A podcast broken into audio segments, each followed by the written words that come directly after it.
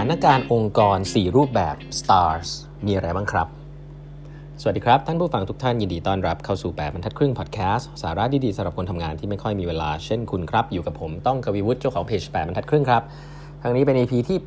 879 แล้วครับ ที่มาพูดคุยกันนะฮะ วันนี้ก็จะขอเล่าต่อนะครับอ้อแต่ขอขอบคุณทุกทุกท่านก่อนนะฮะ เข้ามากัน 300 กว่าคนนะครับฟังผมกับพี่ทอมมี่คุยกันนะ พี่ทอมมี่เป็น CEO ของกสิกรไลน์นะครับ ก็ทำ Product Brand ชื่อว่า Line BK นะครับ ก็พูดคุยกันในการบริหารงานยุคใหม่หลาย ๆ เรื่องนะครับสนุกสนานลองเข้าไปดูย้อนหลังกันได้ใน YouTube ของ 8บรรทัดครึ่งนะครับวันนี้ก็ขอเล่าต่อนะครับ ถึงหนังสือ The First 90 Days นะฮะ เป็นคัมภีร์ในการที่คุณจะเริ่มต้นงานใหม่ นะครับไม่ว่าจะเป็นงานที่บริษัทใหม่หรือได้โปรโมทหรือเปลี่ยนงานเปลี่ยนแผนก 90 วันแรกสำคัญมากนะครับที่คุณควรจะ establish ตัวเองให้แน่น ๆ หน่อยนะวันนี้เนี่ยจะเล่าให้ฟังถึงว่าองค์กรเนี่ยเวลาคุณอันนี้พูดถึงในมุมคนย้ายองค์กรเนาะคุณต้องนึกภาพว่าองค์กรเนี่ยสมมติถ้าคุณเป็นผู้บริหารเนี่ยเออมันในองค์กรเนี่ยมันจะมีอยู่สี่ห้าสถานการณ์ละกันเวลาคุณย้ายไปคุณต้อง assess ให้ดีว่ามันเป็น4ี่ห้าสถานการณ์นี้ หรืออันไหนกันแน่นะครับ เพราะว่า behavior พฤติกรรม action ของคุณเนี่ยมันจะแตกต่างกันออกไปนะเขาบอกว่าสถานการณ์แรกขององค์กรนะครับอย่างแรกสุดเลยถ้าคุณไปเนี่ยอาจจะเป็นสถานการณ์ที่เรียกว่า startup นะ startup คืออะไร คุณไปตั้งแผนกใหม่นะครับหลายๆ คนจะเป็นแบบนี้ไปตั้งในที่สิ่งที่มันยังไม่มีช่วยทำให้มีหน่อยอะไรแบบนี้นะครับ ซึ่งสถานการณ์แบบนั้นเนี่ยก็คือตั้งตั้งแผนกตั้งอะไรขึ้นมาใหม่เนี่ย เขาเรียกว่าเป็น startup mode นะครับ startup mode เนี่ยก็คือยังไม่มีอะไรเลยไม่มีคนเดิมด้วยนะไม่มีคนเดิมไม่มี performance เดิมไม่มีอะไรเลยชาเลนจ์ของแบบนี้ส่วนใหญ่ก็คือว่าจะต้องสร้าง strategy ขึ้นมาใหม่ สร้าง structure ขึ้นมาใหม่ ดีไซน์ใหม่หมด งาน recruiting มานะครับ recruit คนเนี่ยเป็นงานหนักเลยนะฮะ หาคนเข้ามาหนุนนี่นั่นนะครับแล้วก็จะมี resource เท่าไหร่ก็ว่ากันนะครับ ก็หาคนเข้ามาแล้วก็ set up สร้าง culture นะครับ ข้อดีของมันนะครับ opportunity ของมันก็คือว่าคุณคุณสามารถทำให้มันถูกต้องได้เลยตั้งแต่ครั้งแรกเป็นความรับผิดชอบของคุณนะครับ ก็ดีไซน์ใหม่หมดนะครับแล้วก็ opportunity ต่างๆเนี่ยคนก็จะตื่นเต้นครับเวลามันเป็นทีมใหม่ช่วงแรกเนี่ยมันจะมี honeymoon period คนก็จะตื่นเต้นเนาะไม่มี pre conception ต่างๆ ไม่มีเขาเรียกว่าเขาเรียกว่าบ่วงอะไรสักอย่างที่เป็นของเก่าอยู่นะครับคนเดิมที่คุณไม่ชอบไม่มีคนที่คุณจะต้องเข้ามาแล้วจัดการเอาออกไม่มีนะฮะแต่เพราะฉะนั้น สิ่งนี้จริง ๆ แล้วถ้าถ้าในมุมของคนที่ทำเป็นงานบริหารนะ ผมต้องบอกว่าข้อดีค่อนข้างเยอะนะครับ คือคุณได้สร้างใหม่เลยนะครับ แต่ว่าข้อเสียอาจจะเป็นสำหรับคนที่แบบเป็นผู้บริหารแบบอาจจะไม่ได้แฮนด์ซอนมากอะอาจจะแบบว่าเฮ้ยมาแล้วมันโล่งไว้ไม่มีคนทำงานทำไงดีเริ่มยังไงอะนั่นก็อาจจะเคยเป็นมีมีประเด็น เพราะว่า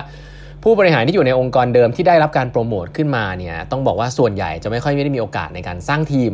ใช้คำนี้แล้วกันเนาะในองค์กรเดิมเท่าไหร่นะ แต่เวลาทำงานดีแล้วโดนซื้อตัวโดนแย่งตัวไปเนี่ยจะต้องไปสร้างทีมแบบนั้นอีกที่หนึ่งอะเพราะฉะนั้นประสบการณ์สร้างทีมอาจจะไม่มีฮะตอนนั้นเมื่อก่อนอาจจะขึ้นมา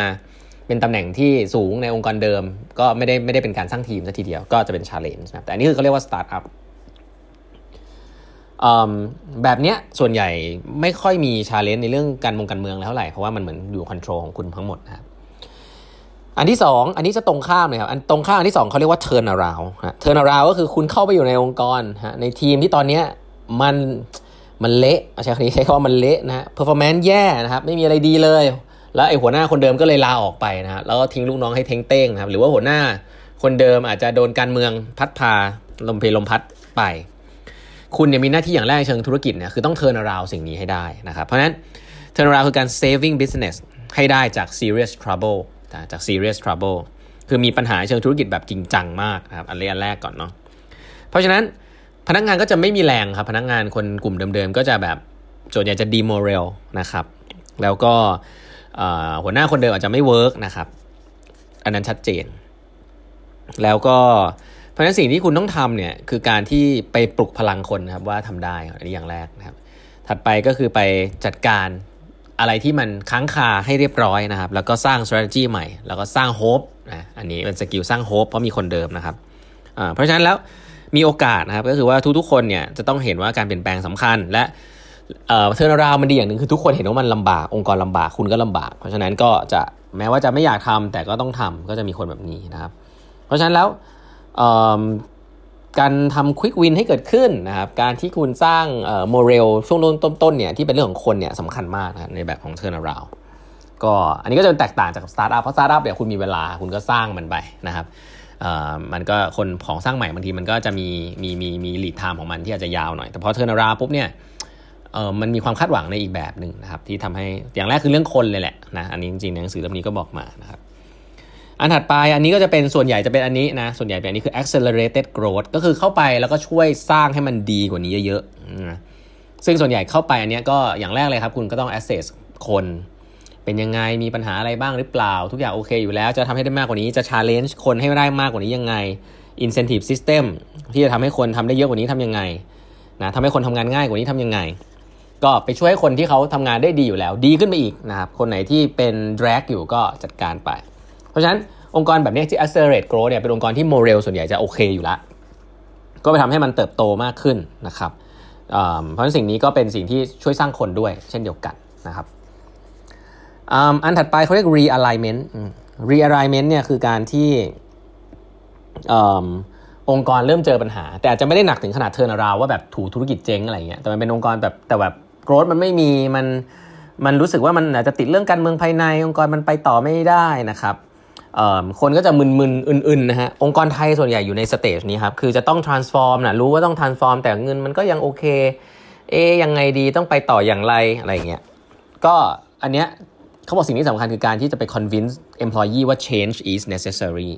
อ่านี่คือหน้าที่แรกนะอาจจะต้อง restructure top team หรือเปล่า refocus องค์กรใหม่ด้วย strategy แบบใหม่หรือเปล่านะก็สำคัญนะเพราะฉะนั้น อันเนี้ยก็จะเป็นโอกาสนะครับที่จะทำให้สิ่งที่มันค้างๆอยู่เนี่ยมันได้รับการเปลี่ยนแปลงแล้วก็ดียิ่งขึ้นนะอาจจะไม่ถึงขนาด turn around กำลังจะเจ๊งเพราะอันนั้นเนี่ย sense of urgency จะสูงมากทุกคนรู้ตัว realignment เนี่ยคนไม่ค่อยรู้ตัวว่าองค์กรมีปัญหาก็ทำไปเรื่อยๆนะครับซึ่งองค์กรผมว่าองค์กรหลายองค์กรเป็นแบบนี้อยู่ในสเตจนี้เนาะก็ต้องการผู้บริหารถ้าเป็นรุ่นใหม่ที่เข้าไปเนี่ยก็จะต้องจัดการเรื่องพวกนี้พอสมควรไปทำไงให้คนรู้สึกว่า change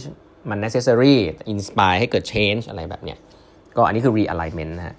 อันสุดท้ายอันสุดท้ายนี้ผมคิดว่าสมัยนี้ไม่ค่อยมีแล้วนะ อันสุดท้ายเขาเรียก sustaining success อาจจะแบบผู้บริหารคนนี้เกษียณก็เลยต้องมีคนใหม่ขึ้นไป ก็ขึ้นไปแล้วก็ทำแบบเดิมก็ได้นะครับหรือว่าจะเปลี่ยนวิธีก็ได้ แต่ว่ามันมี success ของเดิมมาอยู่ละไม่ต้องเปลี่ยนแปลงอะไร อย่าไปทำให้มันพัง เพราะฉะนั้นแล้ว sustaining success ก็จะเป็นเคสที่อาจจะไม่ได้ซับซ้อนมากนะครับเนาะก็แบ่งเป็น 5 อันเนาะ start up turnaround accelerate growth realignment แล้วก็ sustaining success ครับ5อันเนี้ย ตัวย่อคือ stars model stars model นะเป็นเป็นดาวอะไรหลายดวง เพราะฉะนั้นเวลาคุณจะย้ายเข้าไปในองค์กรใหม่หรือว่าเข้าไปในทีมใหม่ให้ assess สถานการณ์อันนี้ก่อนนะครับว่ามันเป็นแบบไหนใน 5 แบบนี้ เพราะว่าแต่ละ 5 แบบเนี่ยแต่ละแบบคุณ action ไม่เหมือนกันนะ บางอันคุณต้องรีบ action ให้เกิด result บางอันคุณมีเวลา บางอันเป็นเรื่องคน บางอันเป็นเรื่องงาน บางอันคนอยากเปลี่ยน บางอันคนรอความหวัง บางอันคนไม่ได้อยากจะเปลี่ยนอะไร แล้วก็ไม่เคยเห็นด้วยต้องเปลี่ยน ผู้นำ ต้องมี strategy วิธีทำงาน 90 วันแรกที่แตกต่างกันนะครับเดี๋ยวครั้งต่อไปเดี๋ยวมาเล่าให้ฟังว่าอาจจะแตกต่างกันอย่างไรในรายละเอียดแล้วกันนะฮะวันนี้เวลาหมดแล้วนะครับฝากกด subscribe แบบทัดครึ่ง podcast นะครับ YouTube Channel Facebook Page แล้วก็ Line OA นะครับ เครื่องหมายแอดแล้วก็ eight half นะฮะแล้วพบกันใหม่พรุ่งนี้ครับ กับแปมทัดครึ่ง podcast ครับ สวัสดีครับ